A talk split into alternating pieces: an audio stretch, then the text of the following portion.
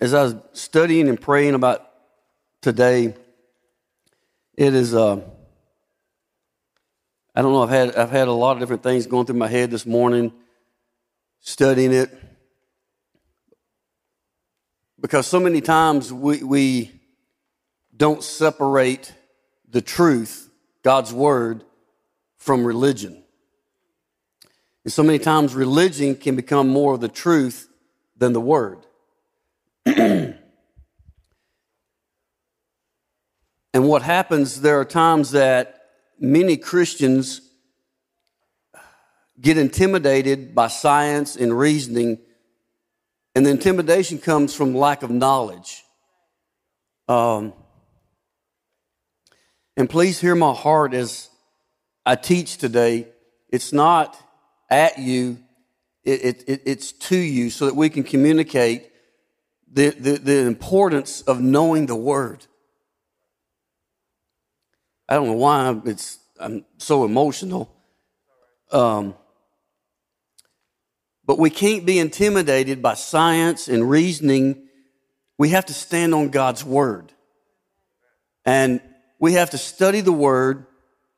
We have to ask the Holy Spirit to enlighten the Word so that where we are in our intellect, we can understand it, to put it into our DNA and, and who we are. And we have to separate religion from the truth. And the truth is the Word of God. God's voice is the Word of God. And so we have to stand on the foundational beliefs of what your foundation is. I can't, I can't stand on your foundation, and nor can you stand on mine. We're, we're all in different places right now. So we have to continually be building our foundation, but we have to make so, we have to take such care with our foundation and guard it. Because the enemy is coming to steal, kill, and destroy. He's trying to break down your, your, your, the, the, your mere foundation. If he can get just one thing to crumble, then all of a sudden he can break you down. And that's because we have built, sometimes we have built who we are on religion and not the Word of God. And so, I, I, so many times, you know, we want to separate things with a science and reasoning, and we want to separate that. We may not do it cognizantly, we may do it subconsciously, but sometimes we will separate those things Sometimes it's just because we don't understand it. We don't understand how powerful God is. We don't understand how He can do that because I personally haven't seen it. But there's so many things that you have personally seen in your own life, but you don't recognize it as the power of God. And that's because sometimes religion can crowd our thoughts of what the truth is. There are times that you've probably wondered about Adam and Eve, Noah, the ark, Moses, parting of the Red Sea, all these things because you personally didn't see it. But we have to, we have to stand on the word and understand it's in here, it's written, it's the truth. It's the infallible truth. Nothing has ever been done to disprove any of this without getting into detail, you know, the scientific world has been trying to disprove certain things in the Bible for years and years and years. They come up with carbon dating. That was the, that was the scientist cure all, fix all to now we can combat religion. That was their platform. And now, radiocarbon dating is kind of disintegrated because there's so many factors that they didn't factor in, they had to put a curve in there. Well, when they found out the curve, because atmospheric changes, heat, everything affects radiocarbon, now all of a sudden their data is all skewed. They have even admitted sometimes they may be off as much as 19 years, 199 years, 200 years, Sometimes they don't have a question. Why? Because they try to disprove something that cannot be disproved. So we have to, we don't, we, we don't run from science. We don't run from reasoning, but we have to combat that with the word and the knowledge of God. This never changes. But one of the things we have to understand is our understanding of this is changing. Because the one thing about the living word is, is so fascinating that the more we study it and the more we get into it, the more we know of it. And it's like you add to it every day. And that's, that's the, the most fascinating thing about the word. It, it, it's, it's just, it's like, oh man, we talk about this. You know, when, when, when the scientists tried to disprove the building of the ark, there, there was a company that built the ark, a replica scale model. They put it in the test tanks that they test Navy warships. They couldn't sink it. Things that sank every warship ever developed would not sink the ark. Here's a wave. It's 300 feet tall. The battleship U.S. Alabama, done. The ark, still floating, still upright. Well, let's hit it from the side. It's still upright. Why? Because the Word of God. So we, we don't separate those two, we have to put those together. Sometimes, as a Christian, we, and I say we, not you, but we don't have the confidence in the boldness because our lack of faith. And the lack of faith comes sometimes from lack of knowledge. The lack of knowledge comes from lack of study. So we can't be afraid of these things. We can't look at these things as myths and legends. They're the truth.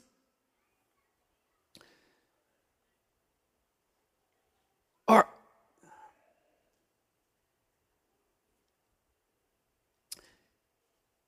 Confidence and boldness has to come from your faith. Comes from the faith in who you are in Christ, not you who you are and what you've accomplished. There, there, there's such a fine line there. But when Lisa and I first met, she didn't really like me because she just thought I was this self, just this egotistical maniac, just stuck up, thought the world revolved around me and all that kind of stuff. And, and basically back then it did. But um, I used to say things like, I am just confident in who I am. She said, No, you're just a cocky jock. You think you own the world. I'm like, No, I do, because my father gave it to me. But, you know, there again, there's a fine line. But we have to have that confidence in who we are because of Him not anything that we've done. There is a difference, big difference. And when you understand that, then all of a sudden your confidence, your boldness comes up. But what happens when you have that one thing that someone asks you about that you don't know the answer to? Do you lose your boldness? Does it make your faith waver? Or do you go back and get into the Word and study it? See, there's, there's the problem. So many times we, we begin to let these other voices take precedence over our knowledge of the Word. You know, there, there, Lisa and I have talked to hundreds of parents. Kids are getting ready to graduate high school.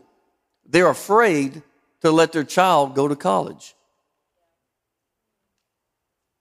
because of what they're going to be bombarded with in college. Well, if you've prepared your children based on the Word of God, not religion, not what you think, not your opinion, the Word of God, the Word of God, guess what? It doesn't matter. We, we told both of our daughters growing up, we pumped this into them and pumped this into them. They both went to Christian, eh, Christian colleges. But we told them both, you need to understand when you get there, you will be challenged. Your faith is going to be challenged. Well, we're going to a spirit filled Pentecostal college. Your faith will be challenged. They all are, have biases towards religion, not the word. All of them. You better know what you believe and know where to go and get it to, to maintain your faith, your boldness, and your integrity. but our faith has to be determined upon the Word of God.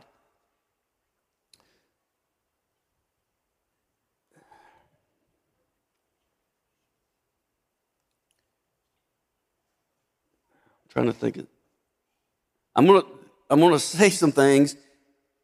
They may sound harsh, but I don't want them to sound harsh. I, I want them to be like a wake up sentence, something that'll get your attention. Because if, if, we don't get something doesn't get our attention, we, we get lackadaisical. We, we just, just, we're not challenged in our faith. We're not challenged in our boldness. And so,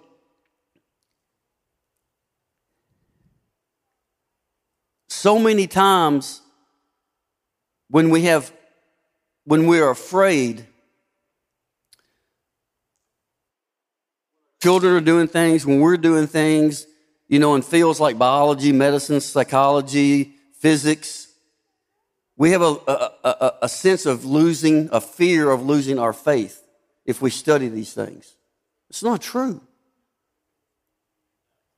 The problem with this is that people have a faith built on a religious experience,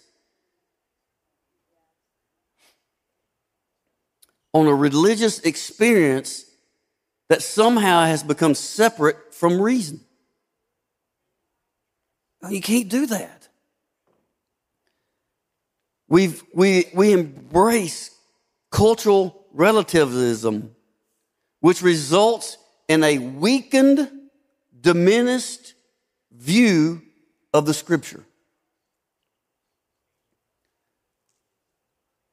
We have to get this in our DNA. We have to get it, we have to understand it. We have to do whatever it takes. But Christianity is truth and we all know the truth is the Word of God, right? Those two words are the same. I don't want to talk Christianese. I want to make sure that we're all on the same page.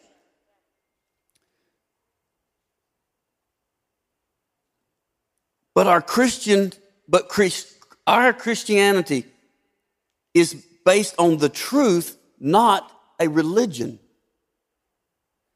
And we have to be so careful that those lines don't get murdered, just don't get murky.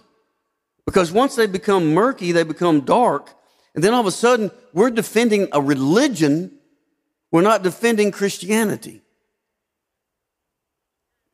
And, and so we have to, we have to get into the truth. And the truth is the word, the word, the word. We've got to get in the word. And the word will stand on its own every time.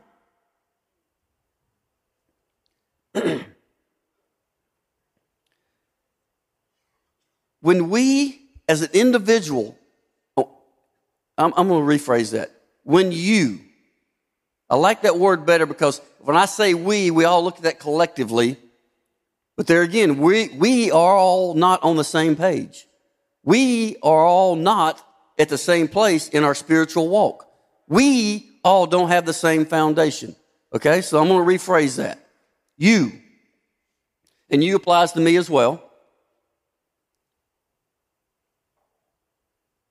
You have to have the divine inspiration, the truthfulness, and the authority that's in this word, both Old and New Testament, in its entirety, as the only, the only written word of God that's without error and affirms everything that's in here. Because if we get to studying other people's writings, then we get off of the true word of God. And then it becomes someone's opinion or someone's religion or someone's religious belief trying to be imposed as biblical belief. And it's not the same. key issues as an individual Christian as we live in society. We cannot allow tolerance and accommodations to weaken our faith and to weaken our witness, no matter what. I was talking to one of our board members Friday. He just got back from Nepal. And he was beside himself. He said, it was like I was walking in the book of Acts in Nepal. The church, the Christians are new, first generations. They're being persecuted. There are laws written in Nepal that if you convert anyone to Christianity, it's five years in jail without a trial. You have to understand the significance of five years. In Nepal, if you commit a murder, you get five years in jail. The same sentence. If you baptize someone in Nepal, water baptized, it's three years in jail. So Dwayne told me, he said, well, they got ready to baptize 25 people after our service they did. And they had them sign a piece of paper. Think about this. It said, I accepted Jesus Christ as my Lord and Savior of my own free will. No one converted me. I made the decision to accept Christ. Therefore, today, I am submitting to God alone to be baptized in water to make me a new creature. Knowingly, no, listen, knowingly, it will bring persecution to me and my household, could bring imprisonment to me and my household, and even death. But I commit today, today's date, and they sign it. How many of you would sign that today if we fill the baptistry up?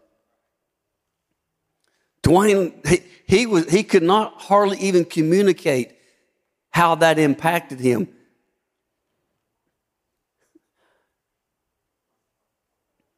He said their commitment to God was so strong it made me feel insignificant because of their boldness of hearing the word for the first time, accepting Christ, knowingly I could be beaten, imprisoned, or killed because of my profession of faith today. Boldness. It comes from only the truth in the word. So, have we weakened our faith and our witness by compromising to things in our culture? Do you really stand up for the truth? Do you speak the truth? Do you know the truth? Are you studying the truth?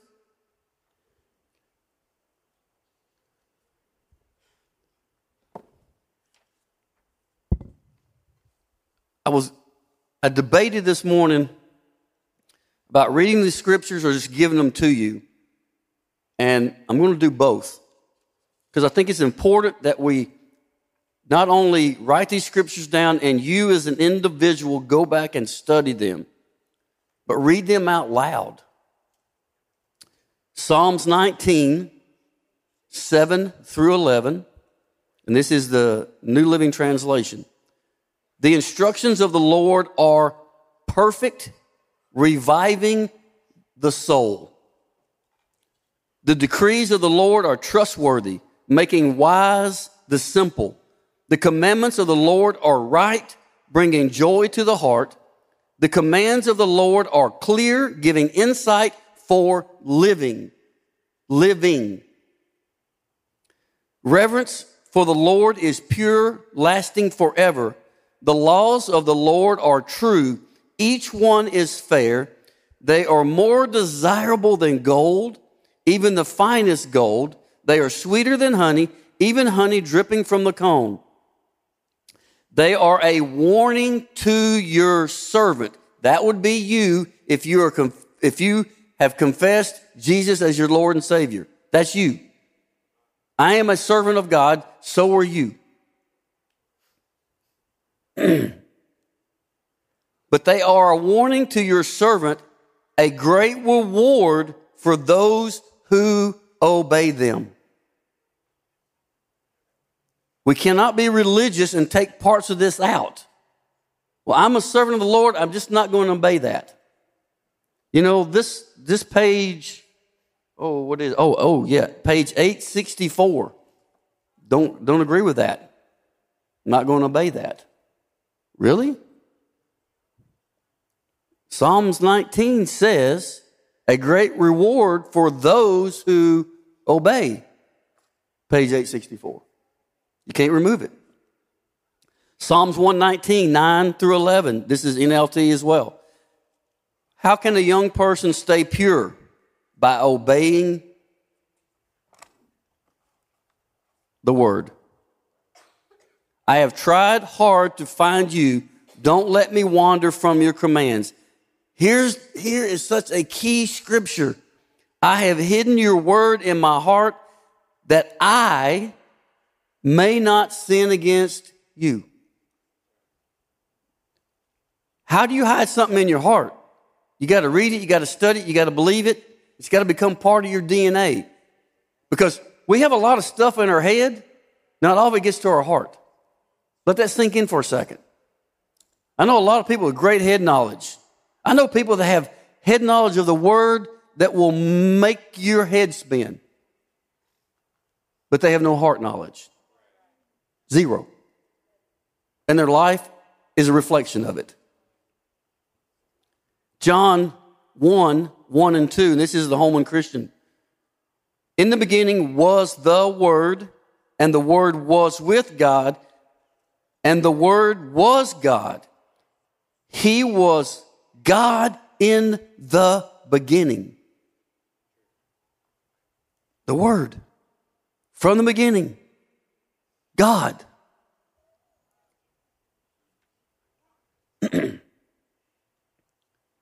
1 Corinthians 6, 19 and 20. This is New Living Translation. Don't you realize that your body is the temple of the Holy Spirit who lives in you and was given to you by God? See, so many people want to stop right there because that was a question. There's a question mark there. God's asking you, do you realize your body is a temple of God? and the Holy Spirit lives in you was given to you by God. Do you realize that? Question mark.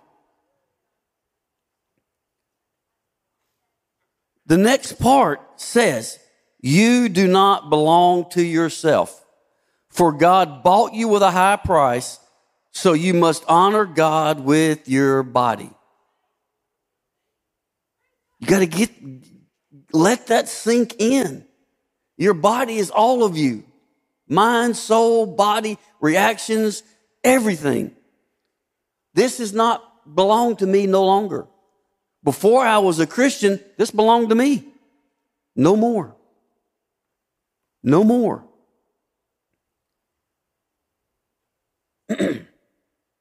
John,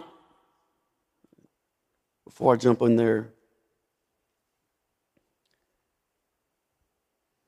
the reality and the authority of God's word are directly tied into the fact that God and his word are one. Let that sink in for a second. They are one. One.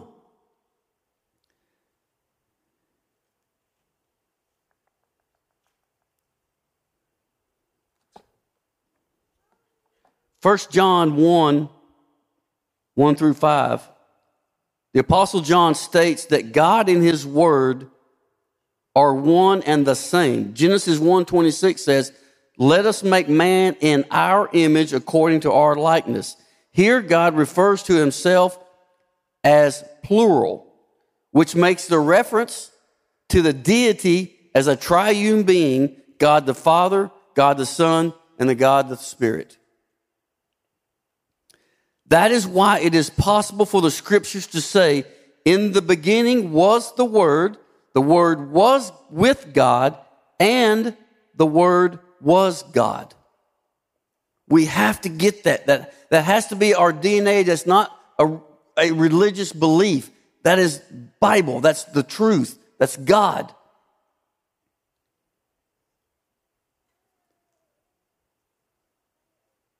When we understand that, it makes the Bible unique among all other spiritual books. This stands alone.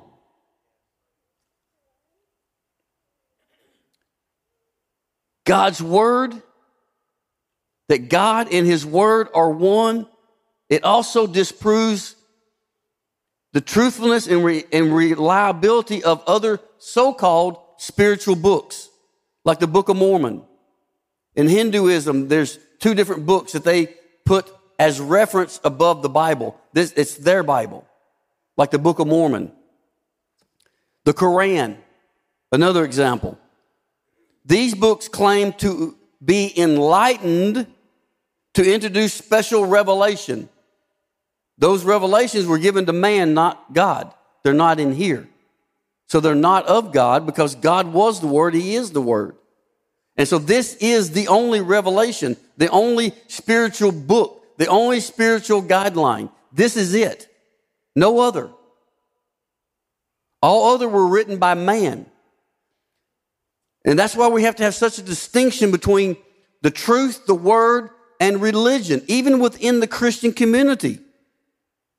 So many times the Christian community is not fighting over different stuff of the word. We're trying to prove each each other wrong about how they conduct a church service. Which is asinine, beyond belief. That you would argue that, well, y'all have musical instruments. Y'all don't. You don't do this, you don't do that. What does the word say? Stand on the truth of the word. I don't know about you, but make a joyful noise, uh, make a joyful noise to the Lord requires musical instruments. I've been in a lot of Church of Christ churches. Not a lot beautiful about that, unless you're in the acapella singing. And if you are, awesome. But it doesn't make your church right and this one wrong. The number one thing is what are we all doing together? We're trying to grow the kingdom of God. Matthew 24, 14. Until all have heard, Christ is not coming back. Guess what? If you really, really, really, really want to see Christ return, then be a doer of the word. When all have heard, not all have converted, and are members of Restoring Hope Church, or First Baptist Church down the road or the Church of Christ down the road there, not all members, but have heard the Word of God, have been given an adequate presentation of Jesus Christ, guess what? Christ will, come, will return. It says so right here. People all the time say, well, we don't know when Christ is going to come back. Yes, we do. When all have heard. And sometimes her, hearing comes from their cell phone when they download a version of the Bible, and there's a sermon in there talking about Jesus Christ and how you accept Jesus. And they're somewhere in a country far away, and they hear it and they give their life to Christ. But they didn't sign this piece of paper and turn it into Pastor Aaron. Doesn't matter. We have to understand the truth. It's contained in this word.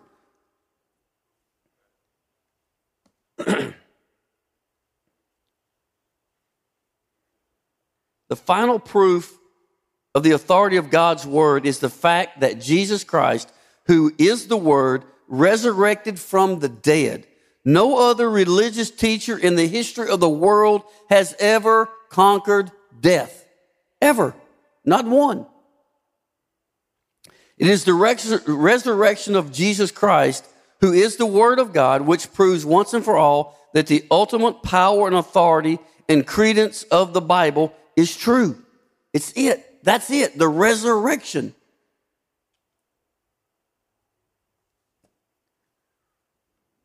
James 18 37. I'm going to read this in two different versions because both of them are very impactful. The first one is the New Living Translation. Pilate said, he said this, okay? He's looking at Jesus, so you are a king. Question mark. Jesus responded, You say I am a king. Actually, I was born and came into the world to testify to the truth, to this, the truth. All who love the truth recognize that I am who I say I am. I am the truth. The Holman Christian says, You are a king then, Pilate asked. You say I'm a king, Jesus replied. I was born for this. I have come into the world for this, to testify to the truth. Everyone who is of the truth listens to my voice, and God's voice is the Word of God. So, how many times do we need to hear in one scripture the, the voice of God? I see you pointing at your watch, baby. I got it. I'm two minutes over. I'm, this is it. My helpmate. James 1 22. But don't listen, oh, excuse me, but don't just listen to God's word. You must do what it says. Otherwise, you are only fooling yourself. Let that one sink in for a minute. I didn't say it. God's word said it. You're fooling yourself. As I was studying this morning, I was reading from a friend of mine. He, he breaks down the word just very analytical and, and, and simple. And, he, and this popped up. It's, it says, What is truth? The answer given divides the world. Because scientists, psychologists want to say the truth is something else, like two plus two is four, is the truth. The division comes when Christians, the truth is the written word of God. And so it divides the world. And it was, and, and this is so ironic, and it said, and it was the question that Pilate asked Jesus on the day of his trial. Pilate, a Roman steeped in Greek thought, would have understand truth to be a concept ever changing, but Jesus would point to himself and declare he was the truth.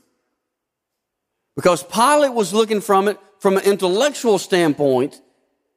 And at that point, the truth is what the truth I say it is because I am the head, Pilate. The question divides the world. Those who believe the truth is conceptual, ever changing, never to be fully known, and all others who know that Jesus himself is the truth. The world embraces relativism so that the truth is ever evolving, speculative, and adaptive. And this is the ideology that rules in the world.